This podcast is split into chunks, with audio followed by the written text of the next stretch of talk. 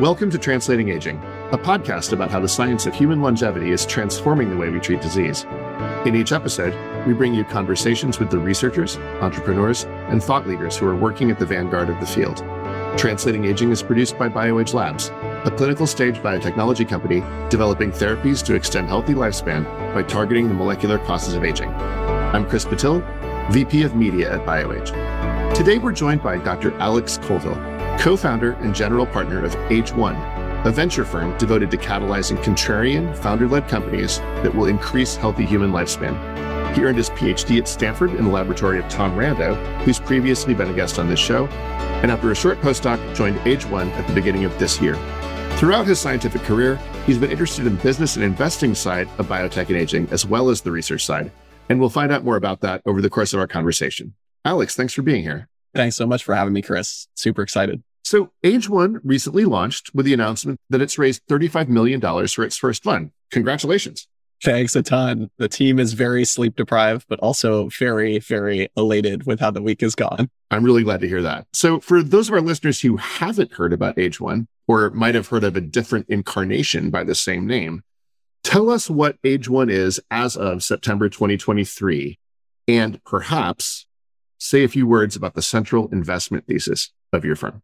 So the origins of Age1, the fund, really lies in my colleague Laura Deming and her history and track record, which we could get into a little bit more later if of interest. But she, in essence, built the Longevity Fund back in 2011. That was the first longevity focused venture capital firm, really with the goal of putting longevity biotechnology on the map and helping to catalyze the space. And she actually ran a really cool experiment back in 2018 that was called the Age1 Incubator Accelerator that was kind of focused on how do you shift the aging space more towards a founder led biotech narrative? How do you kind of support people that maybe don't have the same level of resources that a repeat founder might have in the biotech world? There were some really cool companies that came out of that program that have fed on this show, which has been really cool to watch.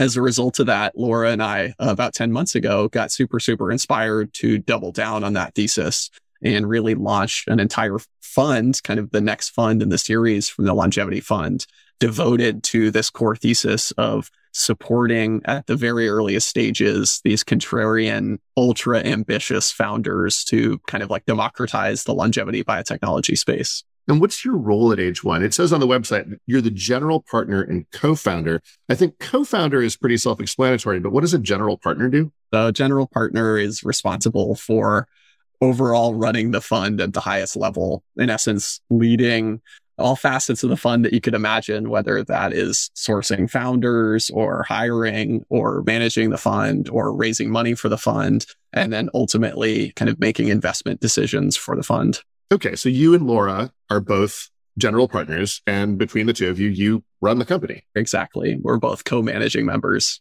I want to talk more about what Age1 is going to do and how it's going to do it. But first, I want to jump back a few years and pull together a couple of threads that you and I have talked about previously that explain how you, Alex, got to be where you are. So, first of all, you didn't meet Laura this year. You met her a while ago. Could you tell us a little bit about how you came to be associated with Laura Deming, who she was at the time, and what attracted you in that direction? I was like one of these fans. I had been reading about her for a very long time. Laura is no newcomer to media and gathering kind of a lot of eyeballs on what she was doing because it was so different at the time.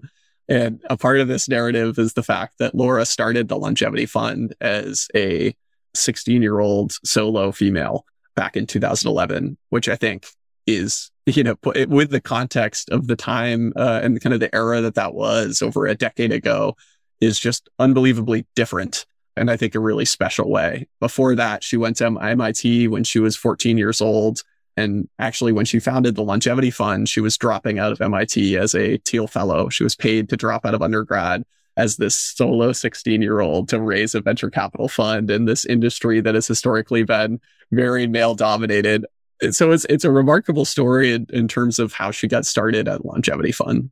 So it was clear that she was a visionary, and I really appreciate you giving us a background on who Laura is and what she was doing at the time. The Longevity Fund, I think, is a story that's you know, it's it's such an old story at this point, a dozen years that I haven't even considered having her on to tell it. But I think it's something that we should probably consider for a future episode and, and let her really tell that whole story arc. But let's go back to the question of how you came to associate with her and maybe give us a little bit more context about what you were doing at that time before you got in touch. Yeah. So in essence, I had read all about Laura online, was this kind of a super fan and was at the time uh, that I started reading about her story was an undergraduate working in David Sinclair's lab at Harvard. I did my undergraduate at Northeastern University in Boston. My apartment just happened to be right across the street from his lab. And because of his work and many other pioneers in the aging space, just totally caught fire about the potential of the aging field. And kind of simultaneous to that had been, uh, as mentioned, reading about Laura. And so when I had the opportunity to move out to California in 2016 to start a PhD at Stanford studying the biology of aging, Laura was absolutely top of my list to reach out to. you know, this just this figure that had been built up to me so much over the years in terms of all the kind of groundbreaking activity that she was causing and kind of waves that she was causing in Silicon Valley by thinking so differently. It was just such an obvious, she's the person I need to meet. And so I cold reached out to her by email many, many times, I think over five times and never heard back, but was really lucky that an alumni of my program, the genetics PhD program uh, at Stanford, was a friend of hers. And in essence, he heard me talk about the aging field and immediately, without even asking, just pulled out his phone and introduced me to her on the spot, uh, which was very, very fortunate for me. So because of that, was able to meet Laura two days later and then was able to start getting involved with the community events that she was hosting at Longevity Fund. I just want to take a quick aside and point out to our listeners who will already know this that on this show, we've had several guests whose mission is community building and the cultivation of talent within the broad field of geroscience and longevity biotech, especially here in the Bay Area, but also increasingly around the nation and around the world. And I just want to emphasize that here's an example of these efforts doing exactly what it says on the tin. You have a young scientist who had the deep sense, that's you, Alex, who had the deep sense that there was a great promise in the aging field, not just within academia, but in biotech, and reached out to someone they perceived as a visionary through community building exercises, became involved in the community and in the field. And fast forward, what is it, six or seven years from that point? And today you're the founder of a new fund in that field with that visionary who you sought out. I mean, one's almost forced to conclude that this community building stuff really works. Yeah, I, I, think this was one of the biggest surprises to overly logical young Alex, because I'll disagree with you immediately. No longer young, but young Alex definitely was overly logical, was very focused on, in essence, like science and just thinking very like, okay, everything is about like science and this community stuff just feels, you know, it just felt like fuzzy people spend so much time thinking about it. And it's just like, but no, we just need to like move the actual technical progress of the field along. And like, that's what matters. Right. And I've come to flip pretty dramatically on that in terms of having a huge appreciation for the importance of community building and really like relationship building, putting people in the right scenarios to make magical connections that can lead to really dramatic outcomes. And I think a part of what really like drove this home with me was seeing over the course of my PhD, getting to, in essence, hang out in the longevity fund ecosystem with Laura, getting to kind of witness the early events that she would host. She would host these Sunday night dinners with all the different founders from the Age One Accelerator program. And they would, in essence, like take turns. Somebody would cook this homemade dinner and late on a Sunday night, everyone would be hanging out, just talking about what excited them the most that week or what their biggest headaches were as a founder, asking for advice. Like, how do you hire an executive for, you know, a position where you don't have a background in? And just the importance of this, just like close knit bonded community, I think really took the trajectory of the founders to a whole nother level. I also got to see that in terms of just founders meeting each other. Going to some of these community events, I literally got to witness some of our portfolio company founders meet each other for the first time and, and really like develop a bond and a relationship over an idea. It's so eye opening to see what can come out of that. And yeah, young Alex had no appreciation for that, but old Alex certainly does. I mean, Alex, I'm still young, so I think at best you're middle aged, Alex. I can live with that. But the idea of, of founders meeting, I mean, you mentioned, I think Francesco and Martin from Gordian met at one of these events. Yeah. Yeah. They, they didn't meet as much as, as it was really like developing like a bond over a potential thesis together for those two. Laura and Martin co-hosted a kind of journal club on Sundays devoted to aging biology that I was very lucky to get to attend a couple of them. Over the course of those journal clubs, they really like honed in and realized the, the bonds that they had in terms of the potential visions that they could share for the aging field that was just such a big impact to me to be like, wow, okay, these community events are actually where founders can form a vision together where you can really test out a founder relationship and have super dramatic outcomes. Or in the case of, of Laura and I, you can find a super mentor that gives you a, a crazy opportunity that you would have never experienced otherwise. This is fantastic. And the, the, more you tell the stories about this, the more I realize that the culture of collegiality between founders in the Bay Area may well have its origins in these exercises that you're describing from seven and 10 years ago just the idea that like before anything else, before we're competitors for money or attention or, or what have you, we are colleagues with a common vision and we are sharing our experiences with each other. And you've just really driven the point home that that's a really special feature of our local community. And I think it's one of the things that makes the Bay Area such a special place to found a longevity biotech company. But I want to get back to the main thrust of the conversation and just quickly, you were a scientist at the time you reached out to Laura, but I just want to say, just as an aside to our listeners, like Alex is still a scientist. He just had a paper come out in Cell Metabolism about therapies targeting senescent cells. I'm going to put the link in the show notes. You should all check it out. It's a pretty cool paper. But even though you were a working scientist and you're a graduate student at Stanford University, you were already interested in the business and investing side of biotech. You've done a little, well, tell us about it. Like, tell us about that side of your life prior to the interaction with Laura. I think it really went back to probably those initial stages in David Sinclair's lab where I was just like really a buzz with the fact that there was this gap in the ecosystem of founders really driving forward biotech companies focused on aging. And I wanted to be that founder. I was very much so like, this is what I'm like. I just need to go get the skill set to go and make a big impact in the aging field. But what was really funny is that my mindset was so locked into this like set perception of how the biotech world works and how you must go about building a biotech company. Where in my head, I really had this vision of, okay, I'm super young. Biotech is a very nuanced field. I need to go get a ton of experience. And I was like, here's what I'm going to do. I'm going to like go and try to work at Third Rock Ventures or one of these like traditional builder companies in the biotech venture ecosystem.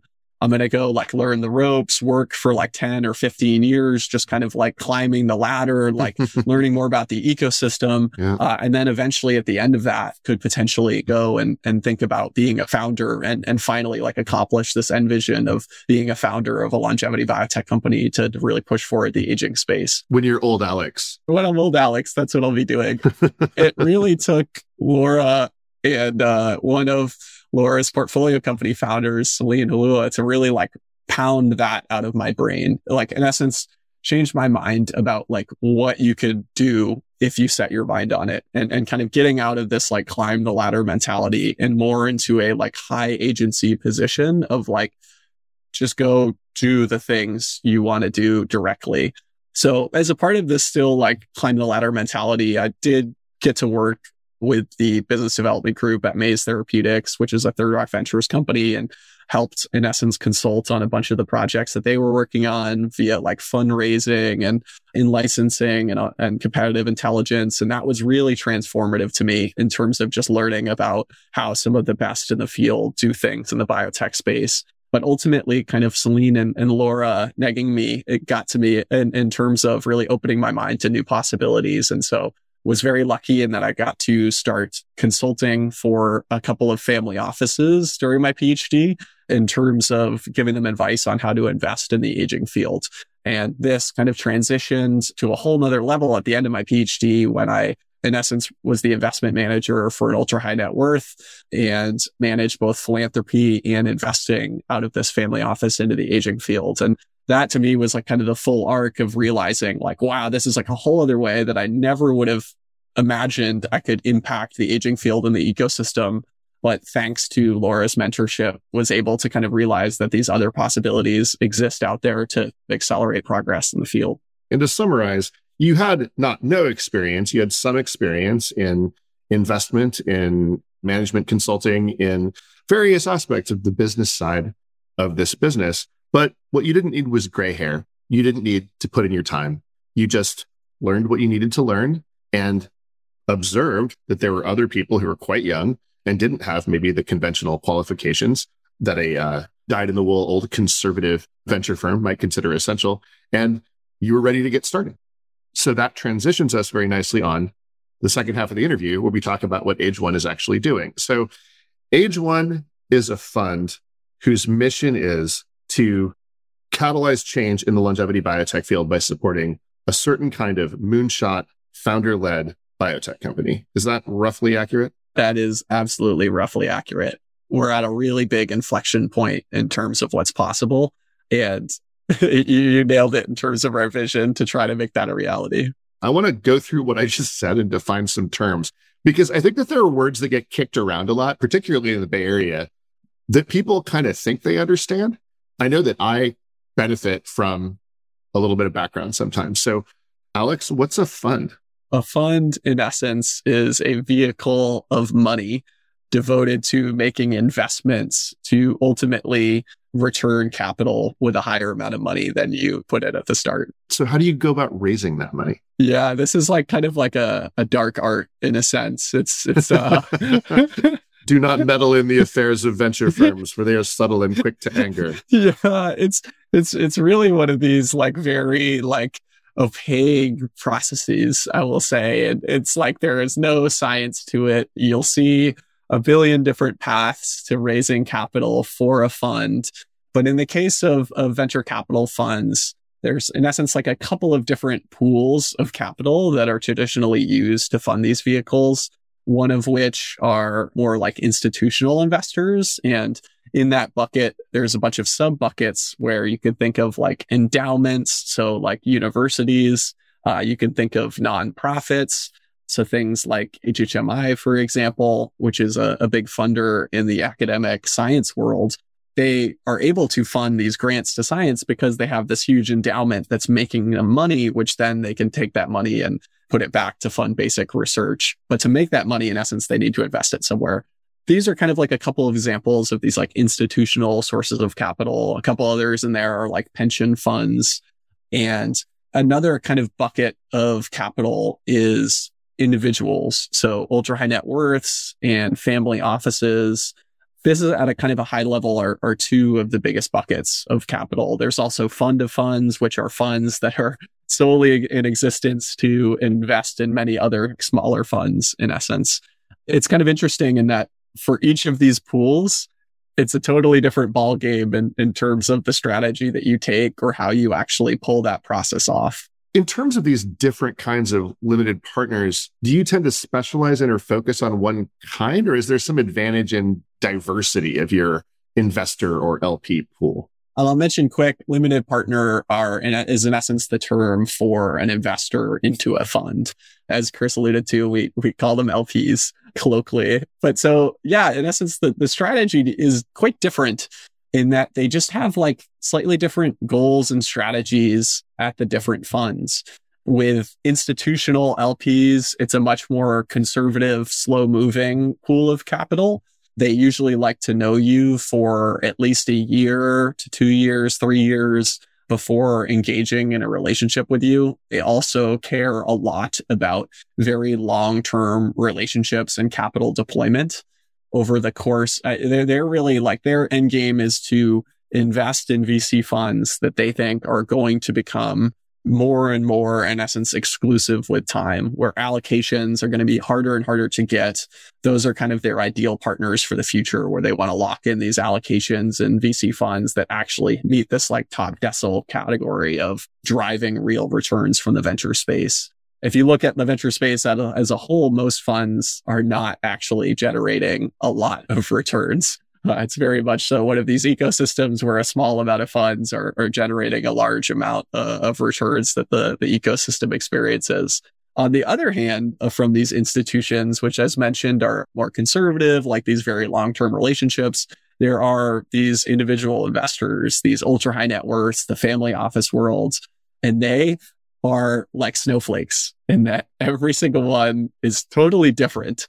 But at a really high level, they're just an interesting bucket in that some can move a lot faster. They're a lot more flexible because they're kind of like the snowflake not the other type of snowflake. Quite the contrary, in fact, I would imagine. quite, quite the contrary, indeed. They, they, in essence, they're just so different that some can move really fast. They have totally different preferences of like what they're trying to achieve. Some are mission oriented. Some are just interested in spaces.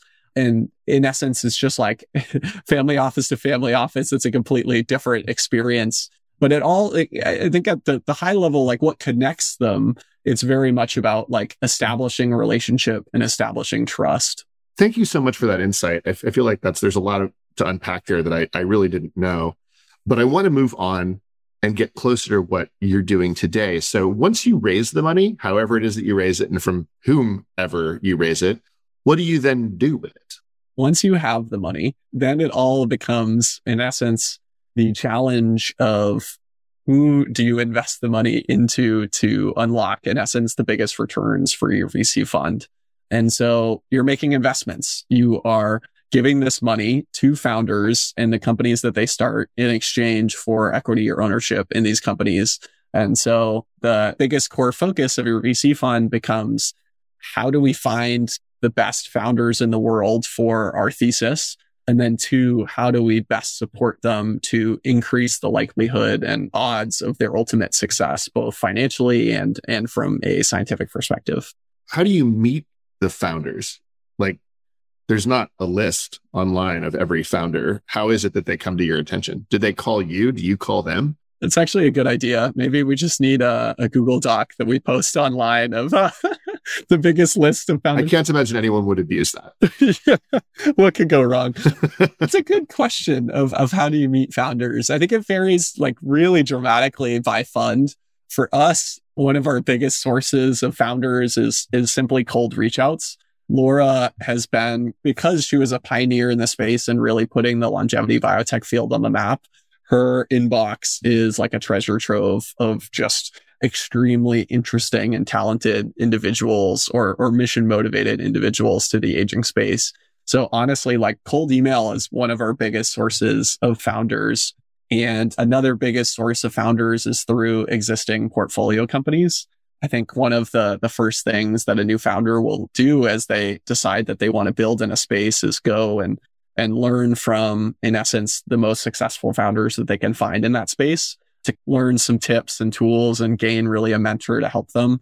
So those founders are, are a great source of, of introductions to us, to up and coming founders. And then the other way, coming full circle here is really, uh, is really community building. I think we pride ourselves on hosting really cool events in, in both San Francisco and Boston and beyond. And I think at these events, we get to meet some absolutely exceptional individuals. And I, I think the cool part to wrap on, up on this note is that some of the best founders don't necessarily like, they don't necessarily even realize that they could be a founder.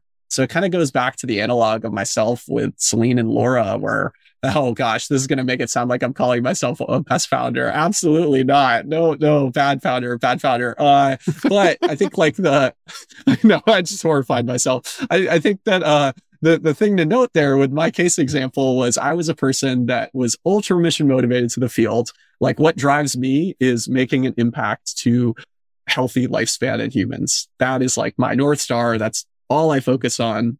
But at the time, I was really kind of trapped in this narrative of if I wanted to be a founder, I needed to go work in the industry for 15 years. And I think that's one of the cool part is that like a lot of the best potential founders don't even realize it could be them and that they could actually go and do this and, and start something immediately. And I think that's one of the cool parts of these community events is that we can help show people that to be an amazing founder, you can sometimes just dive in. We've established that there are different ways to meet amazing founders. Now I want to talk about what that person looks like to you. What's your definition of a great founder? And, and, and here I mean not just like, oh, they work on Sundays or some generic reason why they might be energetic at company building, but what makes someone a great age one portfolio founder? And how do you identify those individuals? One of the key things is we want somebody on the founding team to have a really strong mission motivation towards aging. I think this is something that's really big for us because we, in essence, want companies that are designed with the aging focus of the company ends up being a huge core strength or superpower of the company. And so in order to do that, having somebody who has a very strong mission motivation is, is very important to us. We don't want to invest in companies that then end up pivoting out of the aging field for not the right reasons. And then, you know, we'd be in a situation that we'd need to communicate to our investors why we have a portfolio consisting of non-aging companies. So that's first and foremost is just this like mission alignment from somebody on the founding team. Doesn't need to be the full founding team. Beyond that, I think there's really this like there's a bunch of more intangibles around just like level of ambition and then matching that with a very high amount of rigor and pragmatism. I think that is what like sends us through the roof in terms of getting really excited about somebody's potential is somebody who is like ultra ambitious about what's possible on like a 10, 20, 30 year timeline for their niche that they want to build in. And then also has this roadmap of like, here's exactly, you know, like how you could pull this off over the course of like each month, how you could de-risk getting to this like crazy moonshot vision for the field. That combination of pragmatism and moonshot mentality really just, yeah, we, we love people like that. Say a little bit more about what makes something a moonshot. yeah, I mean, I wouldn't be a VC, I guess, if I uh, didn't use the term moonshot. what it means to me is really like something where I can confidently say, like, we're going to invest in this company. And if everything goes right, this is going to make a dramatic impact on human lifespan and, and kind of healthy lifespan. And it doesn't like the time interval isn't as important to me. Like if it takes like 20 or 30 years for that company to make that dramatic impact on healthy lifespan in humans, that's fine. But for me, it's really just this like ability to make a dramatic effect on healthy lifespan, which right now is a moonshot and that, you know, we have zero FDA approved interventions for aging on the label, or even that were, you know, aging interventions developed to target aging that are now an FDA approved drug. There's some FDA approved drugs that we think might affect aging in humans, but nothing that's like gone that whole progress yet. That to me is, is just like what the moonshot definition comes down to is like something that's contrarian that really has the promise to shake things up and change the way that humans age. Taking a slightly different perspective, which is more important to age one, in its considerations about investment, the founder or the idea? No doubt the founder. yeah, 10 out of 10 times the founder.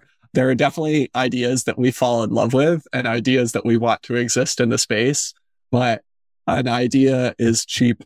What really matters to us is a founder, their potential and the fact that like, you know, they're building something that is their baby and they're going to do what it takes to make it succeed. An idea without that founder does not excite us nearly as much. And, you know, sometimes like you'll need to pivot. It kind of goes back to this notion of the best founders have these really grand, big visions and they're flexible in terms of how to get there and pull off this vision, right? A cool example that I am very lucky to have followed closely is Kristen Fortney. I don't know if you're familiar with her story. I believe I've heard the name somewhere, Alex. Maybe you could remind us. Just kidding. She's my boss. She's the CEO and co-founder of BioAge, the sponsor of this podcast. so Kristen is kind of a perfect example of one of these founders that just will run through walls in order to make this really long-term moonshot vision for a space exist. And so like when I think of uh, like what founders we want to attract at age one, like Kristen Fortney fully embodies this in that she has this mission motivation to the aging field and wants to do insanely ambitious things for the space, but is really pragmatic and rigorous in terms of a stepwise approach to get there and actually pull that off. And Kristen's just this great example of a very resilient founder that you know, is able to be a little bit more loose on the exact path to get there and more flexible and is just totally steadfast on the larger mission and vision of the company. So, oh my gosh, Kristen, Kristen is a great example for any listeners who are are looking for good uh, idols in the space to to look into. I'm sure she would be very honored to hear those kind words, Alex. And I guess I just want to summarize what you're saying. You want founders who are going to keep their eyes on the prize. There are a lot of different things that have to happen to make a company successful. But at the end of the day, what I hear you saying is you want somebody who's going to keep their eyes on that horizon and remember where they're headed, even if the path they are taking there isn't the one they set out to walk. Precisely. And just really focusing on the long term value of this, you know, ultimate moonshot vision for the aging field, which is having interventions that affect aging and humans that have been rigorously proven to do so. I think Kristen nails that. She is laser focused on that. She wants it clearly very, very bad and is willing to be super smart about taking the right paths in order to make that happen. Kristen would love this. I mean, maybe you should cut us a check. I think we're a little late for that, but it sounds like you're going to be more of an early stage investor. Yes. So we are focused on pre seed and seed. Yeah, we're looking for the next Kristens in essence who are in the kind of the earliest stages of either idea, going through the idea maze, thinking about what they could potentially found. We really look interested in just meeting people, potential people who are interested in, in making a difference in the space in the form of entrepreneurship. Have you made any investments so far? And can you maybe tell us about that in the context of the principles we've been talking about in the interview? Most certainly can. So we made our first investment earlier this year into a company that's called Aperture Therapeutics. So this is a founder, uh, Martin Yatsko, who is definitely fully embodies the founder archetype that I was describing in terms of will run through walls in order to make something happen in the universe that he wants to happen. He's just got a, a remarkable tenacity. And what Aperture is doing is they're working on brain aging and in specific, taking the lens of neuroinflammation. So this is a space that BioAge also has a, a very cool program focusing on brain aging in kind of the same general space, Martin is is looking to, in essence, create therapies for ALS, Parkinson's disease, neurodegeneration that's targeting neuroinflammation, which really is starting to look more and more like a, a root driver of aging potentially in the brain. I want to zoom out and take a longer view and ask you a couple of more general questions. So one is, all right, there are a lot of venture capitalists, especially in the San Francisco area. And it feels like there's a lot of money coming into longevity biotech from various directions. So the first question as we close that I have for you is why does the field need age one? What are you going to do that no one else will? Because honestly, Alex, there are easier ways to turn a buck. Oh my gosh, there most certainly are. I think for us, why age one needs to exist is really like this ability to convince some of the raw, ambitious talent that they can do things that I think they don't really know that they can do. That they're maybe like a little bit lacking the self belief or the tools or the resources in order to pull off some of these moonshot projects. I really think that like a part of of why the field really is going to be benefited by age one is just bringing this like ultra ambitious lens as to what could potentially be possible uh, and I think the other reason is is just that the aging field is a very a very specialized science. It's still the very much so the early days of of how far along the biology of aging has advanced. It's a space with a lot of noise, frankly. The signal to noise ratio is uh, it, it's challenging for a lot of investors into the field. It's very hard to understand what they can trust and what you can't trust in the aging field, even from seemingly professors with very great reputations at top universities. And, and so it's, it's just a challenging space to diligence and truly understand what's legitimate from a scientific perspective and what's possible and, and what is more kind of off base. Some sort of like mix of these qualities is the magic special sauce of how age one, I think will be able to dramatically impact the aging field. This ability to identify extremely high potential talent at early stages, kind of give them an added layer of support to be able to build in a, a tough field to build in, which is biotech and kind of really instill with more ambition. And then you know, lastly, just really taking this very specialized, hyper rigorous approach of being rock solid on the science. I think this is something that still is a huge gap in the aging field. Now we're actually the only fund in the in the space that's managed by somebody who has a PhD studying the biology of aging, which I think just kind of speaks to the fact that there hasn't been as much of the investors in this space that have been driven by more of the biology of aging lens. Jen, just to be crystal clear, that PhD is you. You are the PhD who will be co-managing this fund, right? That would be me. Okay, fantastic. So thank you. That was a great answer. And something that you said that really resonated with me is just the power of showing people that people like them can do a thing. Like many times in my own life, I felt doubt that I could do something until I met somebody who was more or less like me, who was already doing it.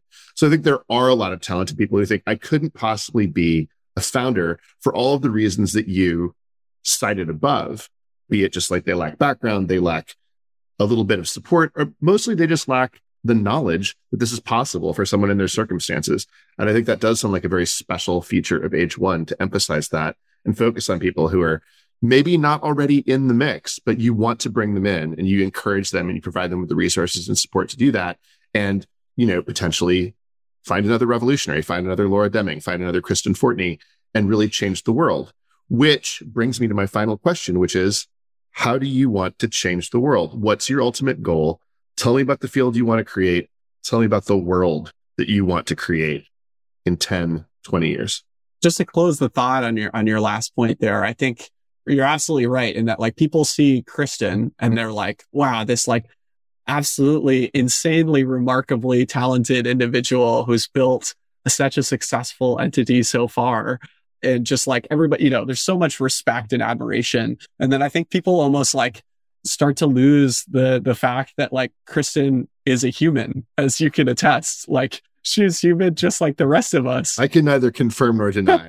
and you know, like I like Kristen, just like every founder, she learned a lot over time. You know, she had a lot of raw potential, but just like every other founder, it wasn't like she had, you know, the entire vision, the entire success that she's achieved now from the beginning. And so I think it can be a little intimidating for founders when they, you know, have followed somebody like Kristen to, to imagine themselves as them. And I think the more that we can do to paint the picture of you are just like Kristen was back when she was starting out and thinking about forming BioAge. I think that can be really beneficial for people to help realize that. It's a powerful premise, right? That great founders are actually not born that way. and that, you know, the, the person who they are at the founding of a company, you know, BioAge was founded in 2015. Like now it's 2023, nearly eight years later. And there's been a lot of learning there, certainly on the part of my CEO and necessarily on the part of any CEO who's really going to make something happen. And so I appreciate that. But again, I want to return to this big picture idea. What is it that you want to do in the world? What is the ultimate goal of Age One? Our ultimate goal is to give people agency over how long they live in good health. For me, this is like, and, and really for us at Age One, this is our driving goalpost. And we will not cease until we finally make a big dent on that final goal. And it's a lofty one. It's not something that is going to be fully achieved in a five year, 10 year window. It might take us 40, 50 years to really make super dramatic impacts towards and, and super dramatic progress towards this goal, uh, which is really like we want people to have the optionality over how long they live in good health. And I think right now, that's one of the core drivers for us internally at the fund is just frustration over the fact that that's not the way the world exists right now. It is one of the most devastating things to have to witness a loved one, a family member, a friend, a colleague go through this loss of agency over the health that they have due to aging. Just that like this as a system is not working. And for us, we're just ultra motivated by this potential future where we could give people that optionality. So not being prescriptive, not saying everybody, you know, needs to take interventions to do this if they don't want to, but really like getting us to the future where like there's a better way. There's an alternative. Like you have things that you can do to, in essence, unlock these periods of like longer time in good health. And that is the magical future that I will not stop in, until we kind of can fully tackle. I'm certainly, and I think all of us at BioAge are certainly wishing you the best with that. I think that's a great place to stop. For now, Alex Colville, thanks for being here today. Thanks so much, Chris. Many thanks as well to our listeners and subscribers. If you have feedback or suggestions for future episodes of Translating Aging, you can contact us by email at podcast at bioagelabs.com, on Twitter at bioagepodcast, or via our LinkedIn page. You can also follow our sponsor, BioAge Labs, on Twitter and LinkedIn. We'll see you next time.